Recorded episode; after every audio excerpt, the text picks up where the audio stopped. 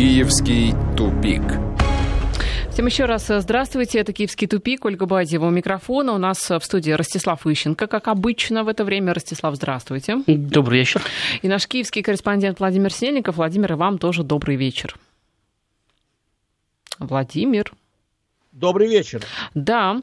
Владимир, знаете, э, по следам прошлого часа, где мы обсуждали э, активную историю с предложением э, депутата Государственной Думы отменить домашние задания, я бы хотела поинтересоваться на Украине-то как еще остались домашние задания, вот то самое, то самое советское, по сути, наследие, или Украина уже идет по европейскому пути, отменила все домашние задания?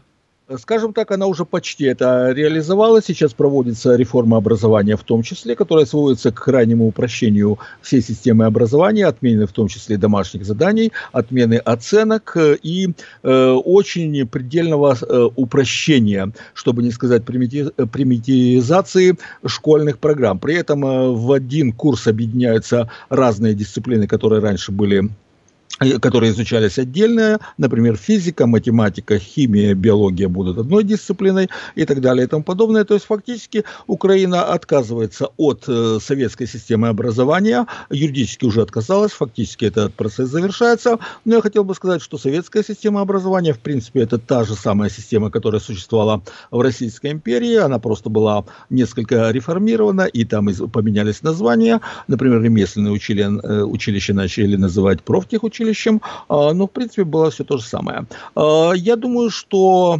Украина повторит судьбу Европы и Америки в этом смысле, в принципе она ее уже повторила, а, когда невежество становится просто нормой поведения, и если сто лет назад люди боролись за свое право получить образование, то сейчас они с таким же упорством борются за то, чтобы это образование не получать. Химию и биологию объединять даже собираются? Это будет один курс, и я... А как он будет называться, это все? Ну, вот? есть же биохимия. Ну, есть биохимия, но это посерьезнее, чем химия и биология в отдельности. Это очень серьезная наука биохимия. Ну, вот будут с детства учить. Ну, это прекрасно, если так. Нам, кстати, даже пишут из Канады, а, человек, который а, работает там профессиональным педагогом, что даже канадские, а, канадские дети очень слабо образованы, ну, он так считает, по крайней мере. Так вот, даже вот родители русские, которые в Канаде проживают с детьми, они пользуются все, все продвинутые родители услугами репетиторов. Так что а, как бы не критиковали мы российскую систему образования, все-таки что-то в ней есть, как говорится, что-то здесь, э, здесь какое-то есть все-таки зерно. Ну что ж, давайте вернемся к э, украинской повестке. Э, пришла на этой неделе новость о том, что вслед за самолетами Киев собирается отменить и железнодорожное, и даже автобусное сообщение с Москвой. Ростислав, Стоит этому верить? Или это, по сути, очередные э, ну, заявления украинской страны, которые в жизни не воплотятся? Вот, знаете, ваш вопрос э, ЦИК на референдум бы не вынес, потому что на него можно ответить по-разному. Э, если иметь в виду, собирается ли Киев, то этому стоит верить. А если отменит ли, то это большой вопрос – Потому что собираться и отменить – это две большие разницы. Это точно. Э, вот, с одной стороны, они собираются уже 4 года отменить. И еще в момент отмены авиасообщения речь шла о том, что необходимо и железнодорожные отменить, и вообще границу закрыть. И никого ни туда, ни сюда не пускать. Э, с другой стороны, как вы знаете, от 3 до 5 миллионов, потому что никто не может до сих пор точно посчитать, э, граждан Украины работает в России. Значит, ну, это, в общем-то, очень большое количество людей – а сколько в Евросоюзе работает? При этом? Ну, в Польше около полутора. Угу. Хотя поляки тоже говорят, что до трех, угу. но официально около полутора. Э, вот в Чехии меньше. Ну, а в целом э, все время было э, примерно равное количество людей работало в России и во всем Евросоюзе. Сейчас, как утверждает украинская погранслужба, произошел небольшой перекос в сторону Евросоюза, который, в общем-то, увеличивается, но э, не критически, то есть, может быть, там 60 на 40, там где-то так. Вот. Важно, что э, все равно в любом случае огромное количество людей работает в России. Понятно, что затрудняя им э, транспортное сообщение, какое-то количество будет отсечено от возможности работы, потому что кто-то поедет через Белоруссию, а кому-то это уже будет слишком накладно и невыгодно. Значит, э, естественно, это повысит социальное напряжение в стране, потому что эти люди кормят семьи. И это не 3 миллиона, а в сумме до 10 миллионов уже. А 10 миллионов – это ну, треть как минимум наличного населения Украины на данный момент. Значит, кроме того, Киев же гордится тем, что э, значит, гастарбайтеры поддерживают национальную экономику и перечисляют там чуть ли не 9 миллиардов долларов в год э, на родину. Значит, большая часть этих 9 миллиардов приходится на Россию. Ну, то есть Россия, из России перечисляет большую часть денег по сравнению со всеми остальными странами. Значит, соответственно, это перечисление уменьшится. То есть понятно, что эти деньги не идут все сразу в бюджет, но тем не менее какую, какое-то подспорье для бюджета тоже от этого есть. То есть в результате это серьезная и социальная травма для Украины и финансово-экономическая травма для Украины. И ну, я бы был бы уверен, что они на это дело плюнут и просто волевым порядком закроют э, транспортное сообщение, если уже им так припекло. Но дело в том, что они же готовятся к выборам, не к выборам, но к смене власти. И в данной ситуации подобные игры – это игры с огнем, э, потому что это сразу же задевает миллионы людей, причем не просто задевает, там, это не то, что у вас 5 рублей из кошелька вытащили, это вас поставили на грань выживания, то есть вы потеряли источник дохода, который кормил семью. Значит, это может привести к непредсказуемым последствиям. Поэтому пока что это все сказать, на уровне рассуждений вслух э, министра инфраструктуры Амеляна. Решаться они на это или не решаться, очень большой вопрос. Значит, думаю, что все-таки не решаться.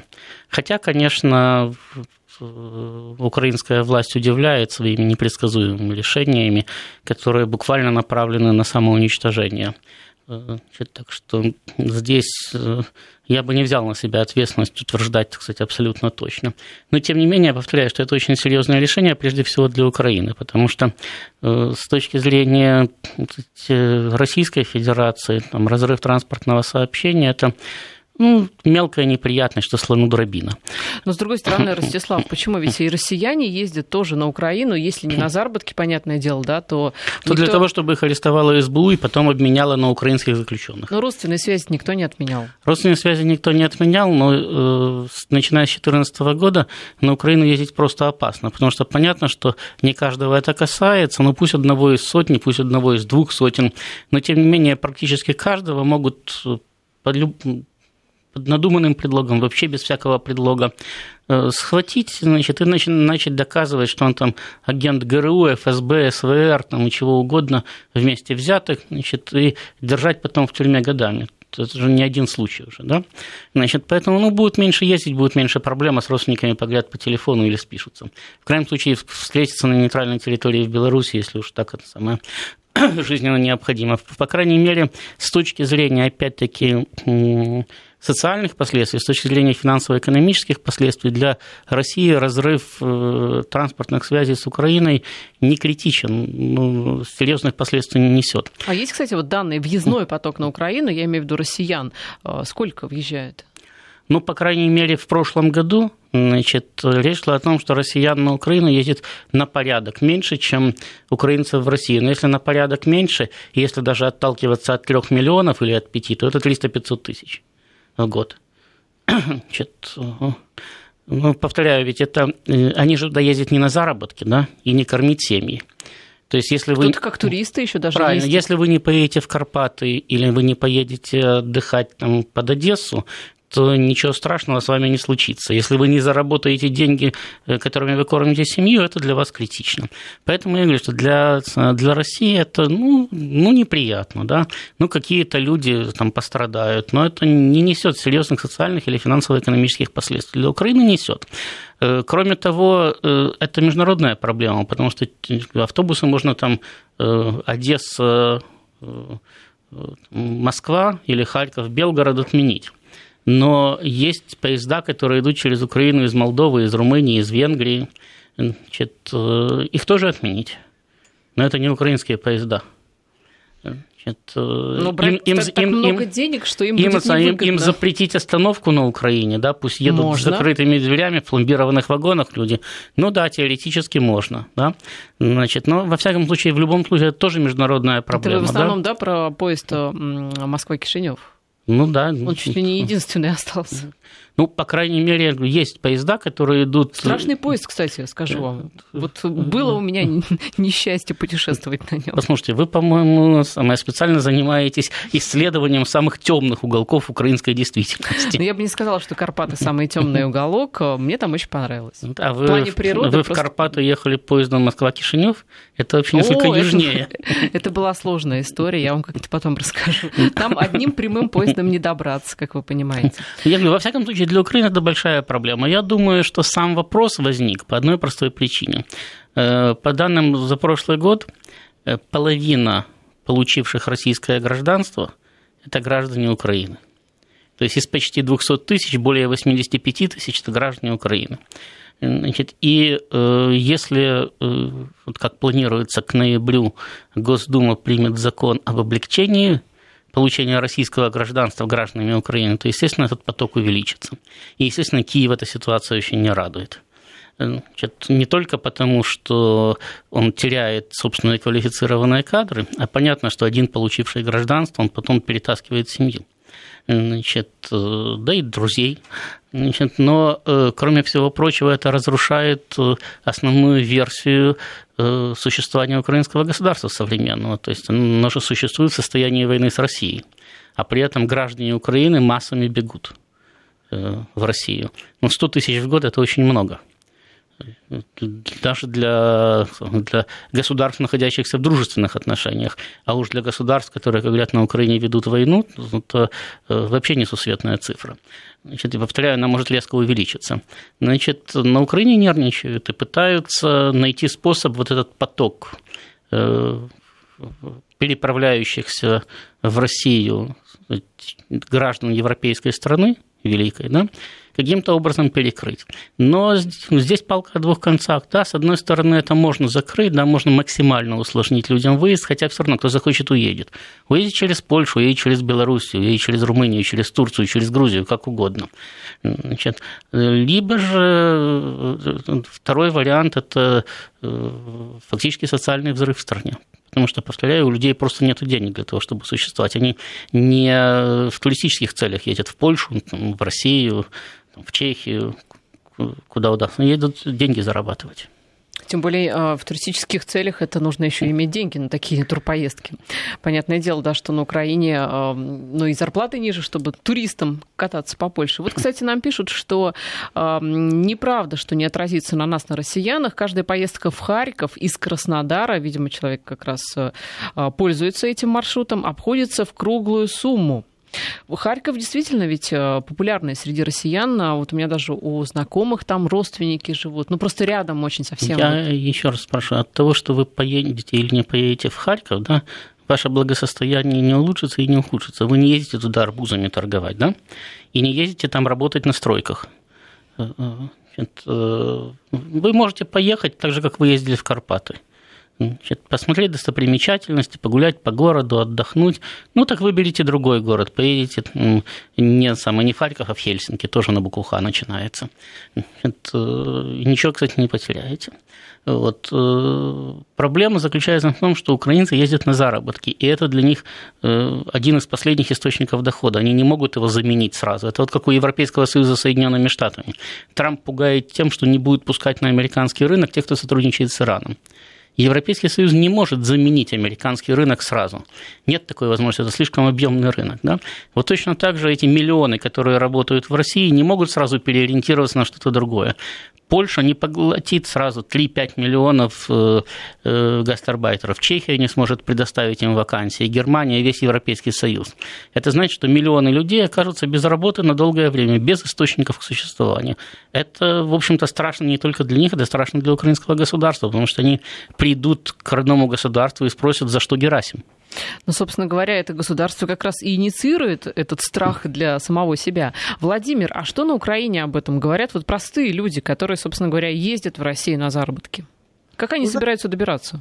Э, простые люди, ну, во-первых, по личному опыту я знаю, что через Белоруссию на машине ездить может и несколько дольше, зато гораздо быстрее. Потому что белорусская граница, э, граница между Украиной и Белоруссией проходится элементарно, там нет э, пробок, э, и за счет того, что ты не стоишь как минимум 4 часа на границе, получается даже быстрее, а расстояние там все, по-моему, километров на 100 больше, так что можно будет ездить и через Белоруссию, проблем здесь не будет. Автобус. Так а сколько бензина ты сожжешь, если на собственной машине ездить? На автобусе дешевле? Если учитывать э, стоимость билетов, то это даже экономически выгодно. Последний раз, когда я ездил э, в Москву поездом купе, а там просто... Э, так вот, поезд купе стоил где-то на тот момент около 6 тысяч рублей. Владимир, я вам хочу сказать, что если все, кто сейчас ездит поездами и автобусами, пересядут на собственные машины через Белоруссию, то от трех сестер очередь выстроится не то что до Киева, а до Одессы будет просто больше автобусов, которые будут идти через Беларусь. Так автобусы же хотят отменить тоже. Это граждан Украины. Ну, э, знаете, граждане Украины уже давно поняли, что эта власть, это э, невменяемая власть. Пытаться что-то им объяснить, ждать от них какого-то, что-то, чего-то умного, толкового, полезного для страны, э, э, всем уже прекрасно понятно, в том числе и тем, кто раньше голосовал за Порошенко, и даже тем, кто э, занимался пиццкакуйством на Майдане. Э, украинское слово пиццкакуй означает подпрыгивай. А, так вот, э, те, кто занимались этим делом на Майдане, они сейчас прекрасно уже ненавидят Порошенко и считают, что он должен уйти. И всех рядом с ним. Поэтому они ничего абсолютно не ожидают от этой власти. Для них это просто еще одно доказательство того, что эту власть надо менять. Потому что или эта власть э, кончит эту страну, или эта страна кончит эту власть. Третьего в данном случае не дано. Поэтому народ, естественно, еще больше возмущен, еще больше э, ненавидит их, но э, к той ненависти, которая есть, это добавляет очень немного. Это как вот вы возьмете огромную цистерну воды и выльете туда еще ведро воды э, дополнительной ненависти. Объем станет чуть больше, но общая ситуация не изменится. Да, Владимир, ну а все-таки как э, собираются искать выход из этой ситуации? Вообще вот э, украинцы считают, что это реальность, что действительно украинские власти на это пойдут, либо никто не верит и считают, что все это, ах, перед выборами там очередные какие-то обострения у политиков украинских, выборы пройдут и обострение тоже пройдет. Нет, э, все не думают, что это, э, все считают достаточно высоким вероятность того, что может произойти, потому что, как показывает предыдущий опыт, украинская власть делает то, что является ну, абсолютно безрассудным с точки зрения элементарного здравого смысла. Вот э, вспомните историю с блокадой э, Донбасса. Да? Э, Гройсман говорил, что Украина потеряет 3% ВВП из-за блокады Донбасса. И в итоге что сделали? Заблокировали Донбасс. Э, э, было, все говорили о том, что абсолютное безумие отказываться от прямых поставок российского газа, потому что тот же российский газ покупать у посредников, это значит доплачивать как минимум 15% дополнительно к его стоимости. Э, у России дешевле. Все равно начали покупать. Все говорили о том, что нельзя закрывать э, торговлю с Россией, потому что это уничтожит украинскую промышленность, у нее нет других рынков сбыта. Все равно закрыли. Украина за 4 года потеряла 50% ВВП. Такого, ну, знаете, такого не было даже в годы Великой Отечественной войны. Даже в годы Великой Отечественной войны Советский Союз в период наибольшего продвижения немцев на восток не терял 50% ВВП. А это в мирное время, без войны. То есть э, это власть, которая абсолютно безумно разрушает экономику страны, фактически она ее уничтожила. И то, что она еще добьет организирующую экономику Украины, это более чем реально. Вот слушатель нам пишет, пора заканчивать эту историю с украинской миграцией. Возьмите пример Грузии, закрыли границы и закрылся вопрос. Как вам, Ростислав, такое решение? Ну так границы-то не закрыли с Грузией.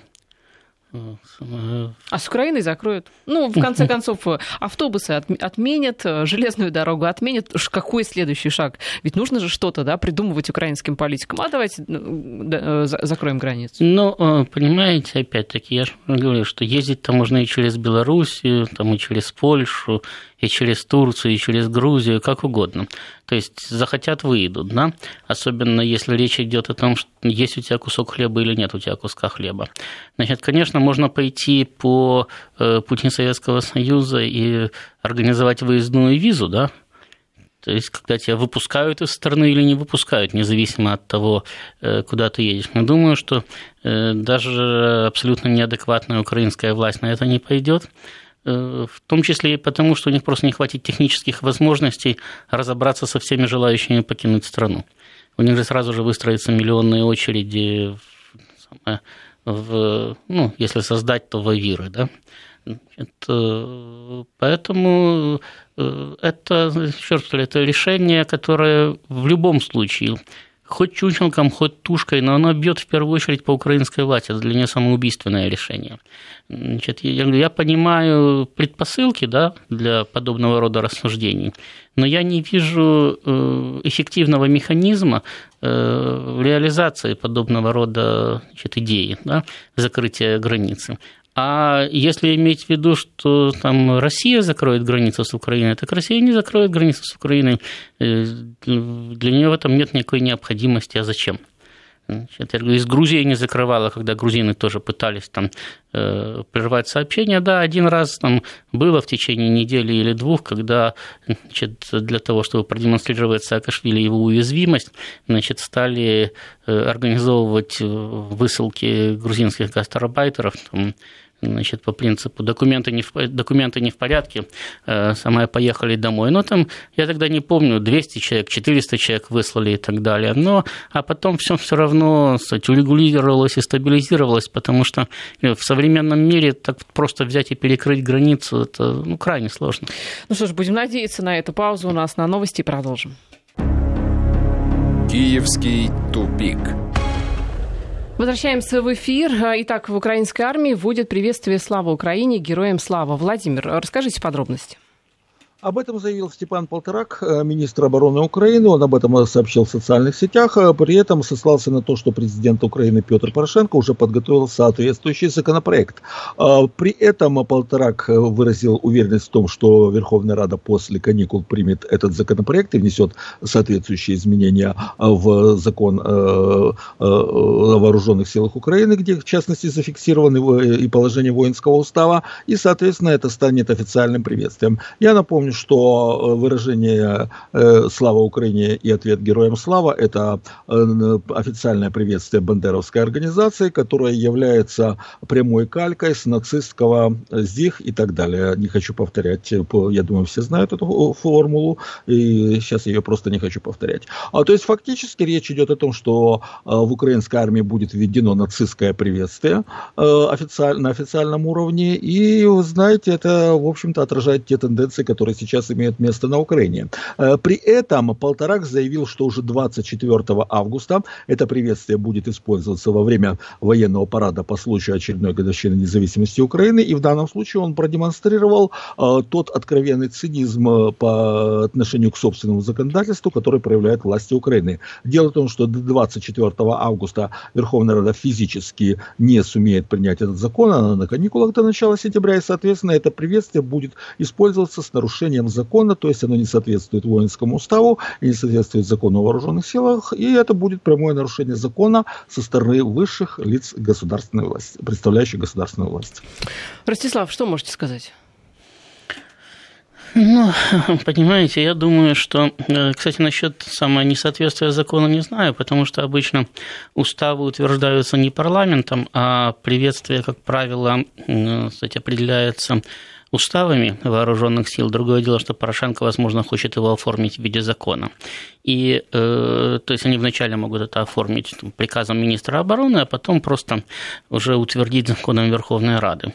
Но с моей точки зрения, вот его как раз попытка утвердить новое приветствие в виде закона э, свидетельствует о том, что Порошенко в своей борьбе за э, возможность остаться или удержать за собой э, президентский пост, он окончательно сделал ставку на э, крайне правые силы э, и пытается сейчас усугубить э, на Украине не просто сказать, раскол, а усугубить существующее там противостояние. Потому что если посмотреть на всех оппонентов Порошенко, которые фактически уже развернули свою избирательную кампанию, то в основном они выступают с позиции сказать, более э, спокойно, да, они пытаются говорить о необходимости прекращения войны, они пытаются говорить о необходимости налаживания отношений с Россией там, и так далее. Значит, таким образом, значит, Порошенко, который активизирует вот эти самые правые силы, который пытается предложить парламенту э, проголосовать за нацистское приветствие, и, скорее всего, парламент за него проголосует, да, он э, связывает и депутатов парламента таким образом с собой, и он демонстрирует крайним правым, что он единственный из украинских политиков, кто защищает их интересы, а все остальные вроде бы выступают против.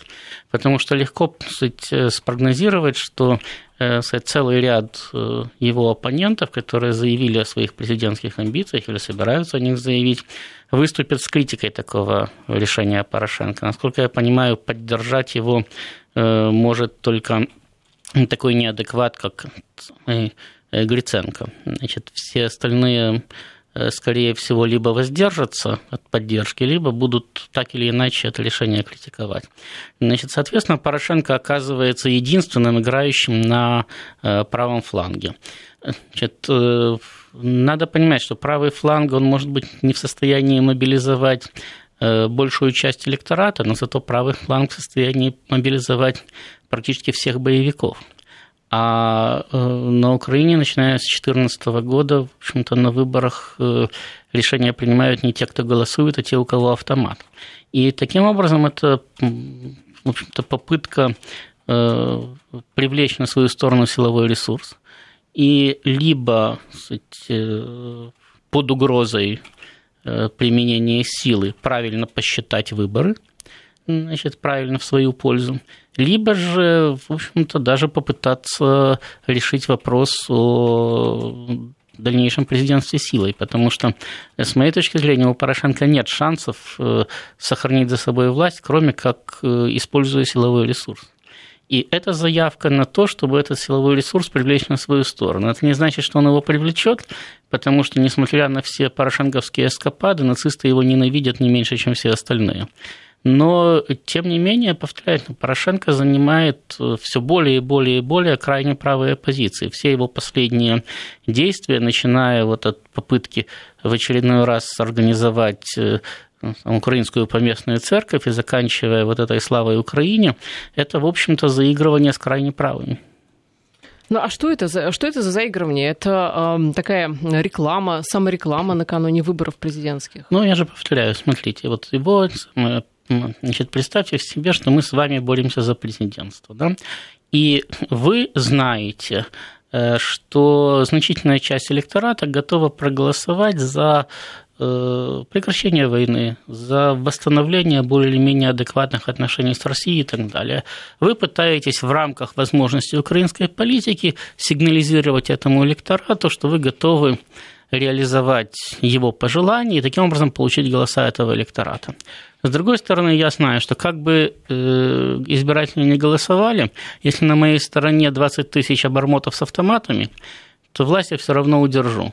И мне надо только показать этим обормотам с автоматами, что лучше меня для них никого нету.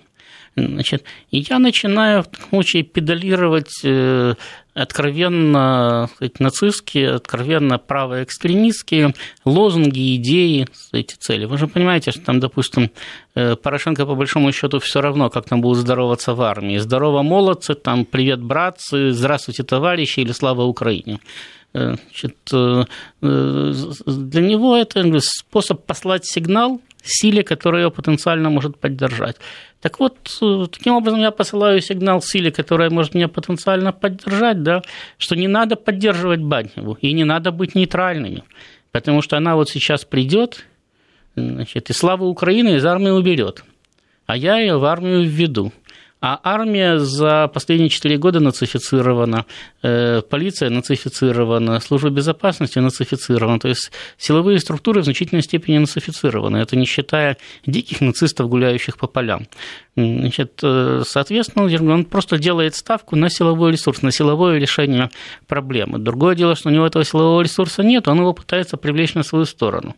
То есть он знает, что они его не любят, но он хочет им показать, что те остальные еще хуже – либо заставить себя полюбить. Ну, полюбить нет, но, но остальные хуже. То есть, кроме него никого нету. А Владимир, армии это по большому счету все равно, как вообще приветствовать, не приветствовать? Я думаю, что сейчас, да, ну, то нельзя не согласиться с Ростиславом. Действительно, за последние четыре года э, всем силовым структурам уделялось огромное внимание. Там проводилась чистка по политическим причинам. Э, туда назначались люди, абсолютно не имеющие никакой профессиональной подготовки, но зато имеющие абсолютную политическую лояльность. И там действительно сейчас очень высокий уровень людей, особенно выходцев из Западной Украины, э, которые поддерживают бандеровскую идеологию, ну, фактически нацистскую идеологию. Давайте будем называть вещи своими именами идеология организации украинских национализма, националистов – это национал-социализм в украинском варианте. Там просто все было слизано, скопировано с, с идеологией НСДАП. Так вот, сейчас такое количество людей на руководящих постах особенно, а во всех силовых структурах просто невероятно. И, в принципе, я думаю, верхушка армии поддержит эту инициативу. Понятно, э, что, в общем-то, эм, да, э, такие странные инициативы, но действительно вот такое ощущение, что чем ближе выборы, тем э, все страннее и страннее политикам украинским. Нет у вас такого ощущения, Ростислав? Ну, знаете, если вы вспомните ситуацию 1932 года в Германии, то там тоже общество радикализовалось, и, в общем-то, основными силами, которые сражались за сказать, право определять повестку дня, это были коммунисты и это были нацисты. Значит, и даже получалось, что как только нацисты теряли голоса, коммунисты их приобретали. И, кстати, даже после поджога Рейхстага и выборов, произведенных под силовым давлением, значит, коммунисты получили, э, по-моему, 89 или 81, или 89 э, депутатских мандатов в Рейхстаге. Э, но это примерно треть от того, что получили нацисты. То есть это очень большое количество, на самом деле, мандатов. То же самое происходит на Украине. Значит, по э, мере усугубления экономической катастрофы, по мере развала государственности, по мере фактически нарастания вот этой, пусть вяло текущей на гражданской войны, общество радикализируется. И, естественно, противостоящие лагеря делают ставку на все более и более и более радикальные группы, которые, соответственно, находятся на условном правом и условном левом фланге. Это неизбежность. Ну что ж, у нас сейчас э, небольшая пауза на информацию о погоде, затем вернемся к э, тем новостям и тем событиям, которые на Украине происходят. О Следственный комитет России сообщает, что за 8 месяцев Киев разрушил 160 гражданских объектов э, на Донбассе. Это, по сути, статистика войны, которой нет. Все это происходит в Донецкой и Луганской народных республиках. Об этом подробнее поговорим после небольшой паузы. Киевский тупик. Возвращаемся в эфир. Итак, Следственный комитет России сообщает, что за 8 месяцев Киев разрушил 160 гражданских объектов на Донбассе. В результате артиллерийских обстрелов были ранены мирные жители Донецкой и Луганской народных республик. Владимир, да. какие подробности вам известны? А, дело в том, что э, эту информацию можно получить только из альтернативных источников. На Украине уже более четырех лет действует абсолютно жесткая цензура. Есть вещи, о которых можно что-то как-то обтекаемо говорить или как-то давать какие-то намеки на другую точку зрения. А есть вещи, которые подаются однозначно Э, и жестко. И одна из этих тем – это э, война на юго-востоке Украины. Основные постулаты – Россия агрессор. Второй постулат – это российские наемники-боевики постоянно нападают на доблестные украинские войска. Доблестные украинские войска, если стреляют, то только в ответ. И абсолютно никакого вреда для мирного населения Донбасса при этом не существует по определению. Никакой другой точки зрения на Украине не представлено. Никто, даже те масс-медиа, медиа, которые себя причисляют к оппозиционным, не смеют э, выступать против этой позиции официального Киева. Поэтому вот та информация, которую вы сообщили, она на Украине вообще, в принципе, не то, что не обсуждается, ее даже не существует в информационном пространстве Украины, и, соответственно, никакие подробности гражданам Украины просто по этому поводу неизвестны. Если кто-то хочет, он специально разыскивает эту информацию, причем это сделать достаточно трудно, потому что все сайты ДНР и ЛНР блокируются, огромные огромное количество интернет-ресурсов России, то есть эту информацию сейчас получить крайне и крайне трудно. Поэтому Украина этого просто не знает в подавляющем большинстве. Хотя кто интересуется, тот знает. Ростислав, это несмотря на то, что ведь действует соглашение трехсторонней контактной группы, а силовики украинские продолжают обстреливать э, территории ДНР и ЛНР. И, Но и никто же, ничего не предпринимает. Вы же, вы же знаете, что практически раз в неделю, вот в течение лета, да, Приходит начи... сообщение? Там нет, начиная с мая месяца, значит, в течение лета раз в неделю, раз в две недели приходит сообщение о том, что в очередной раз ДНР, ЛНР договорилась с Киевом о кстати, так называемом перемирии на время сбора урожая, и что это перемирие тут же было нарушено Киевом, и опять начались обстрелы. Да? То есть, по сути дела, обстрелы происходят каждый день. Поэтому, э, с моей точки зрения, цифры, в общем-то, конечно, ужасающие, да?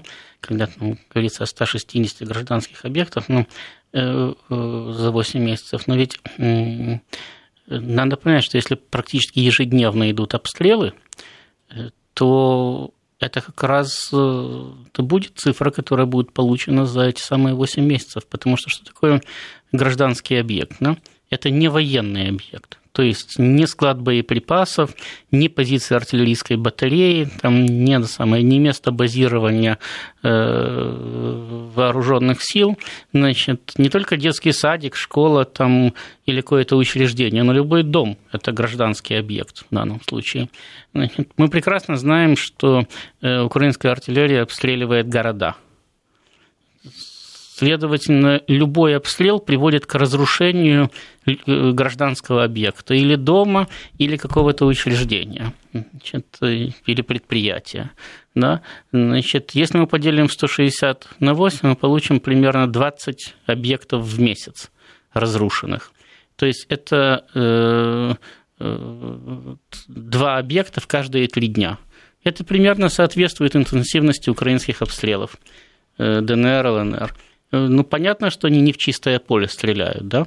Особенно если они стреляют по городам и практически стреляют даже и не прицельно. То есть вот постреляли, разрушили дом, гражданский объект разрушен. Постреляли, разрушили предприятие, гражданский объект разрушен. Постреляли, разрушили школу, гражданский объект разрушен. Далее каждый обстрел приводит к разрушению гражданского объекта. И можно посчитать, сколько их было разрушено за э, время э, вообще гражданской войны за 4 года. Значит, то есть их э, где-то порядка тысячи, если не больше. А в э, первые месяцы, когда обстрелы были более интенсивные продолжались практически беспрерывно, очевидно, их было разрушено значительно больше.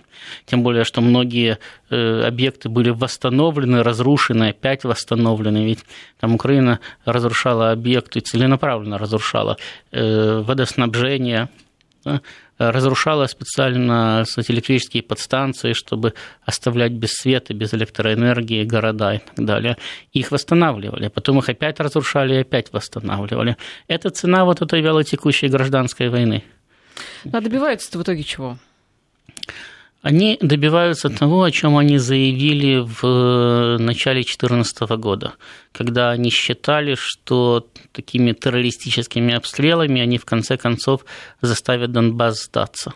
Точно так же, как они собирались заставить сдаться Крым, перекрыв Северокрымский канал, точно так же, как они собирались заставить сдаться Крым, перекрыв туда подачу электроэнергии и так далее. То есть это фактически военное преступление, целенаправленное военное преступление, это целенаправленная война с мирным населением. Понятно, что во время любой современной войны гибнут мирные люди, потому что бомба и снаряд не всегда выбирают, куда падать. Значит, но э, в данном случае государство официально заявило своей целью, официальной целью своей армии, это э, терроризирование мирного населения.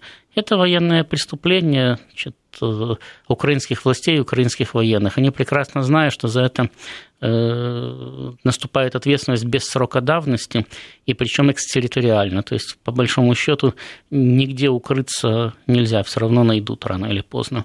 Значит, э, не в последнюю очередь поэтому они зубами держатся за власть, потому что для них потеря власти означает э, фактически судебные процессы, для некоторых пожизненное заключение.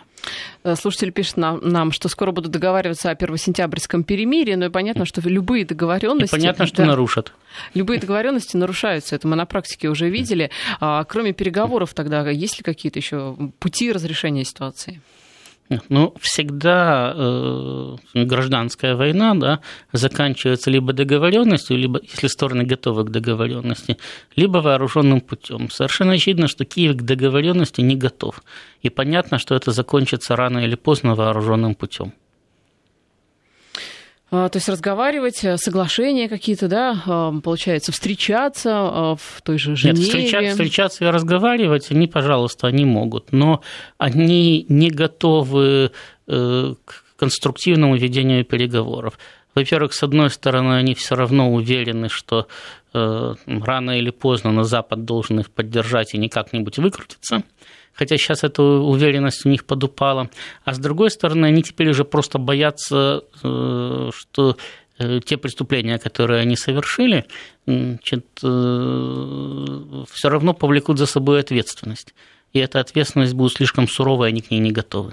Ну, вы серьезно думаете, что там того же Порошенко ответственность какая-то настигнет? А почему нет? Очень многих настигло. И значительно более влиятельных людей, чем Порошенко. Главное знать, где скрыться. Но, знаете, все считали, что не знают, где скрыться, но многих нашли и через 20, и через 30, и даже через 40 лет после войны. После того, как скрылись. Да. А те, которые скрывались вот э, там, в 60-е и в 70-е годы, так вообще э, вариантов э, сказать, удачного бегства было очень мало на самом деле. Ну что ж, на этом мы прощаемся. Я напоминаю, что это была программа «Киевский тупик». С нами на прямой связи из Киева был Владимир Снельников, и в студии был Ростислав Ищенко. Всем спасибо. «Киевский тупик».